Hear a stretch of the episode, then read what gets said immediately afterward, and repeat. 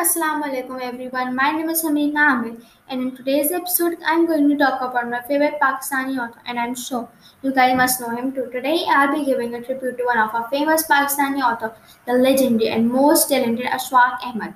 Ashfaq Ahmed was born on the 22nd of August 1925 in Muktsar, India and then migrated to Pakistan after the partition of the subcontinent.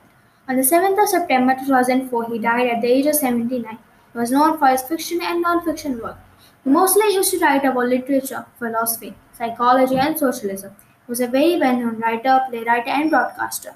He was famous for his novels, short stories, TV plays, and radio. His most notable works were Tota Kahani, Manchale Ka Sauda, and many more. He received his education from the Government College of Lahore.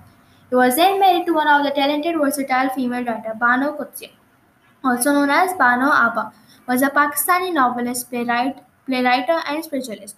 She wrote literature in Urdu and produced novel, dramas, and plays. One of the famous books of Ashfaq Ahmed, Man Chale Ka Sauda, which was a spiritualism-based story about a billionaire who was fed up of materialistic life and wanted to search a greater meaning of life.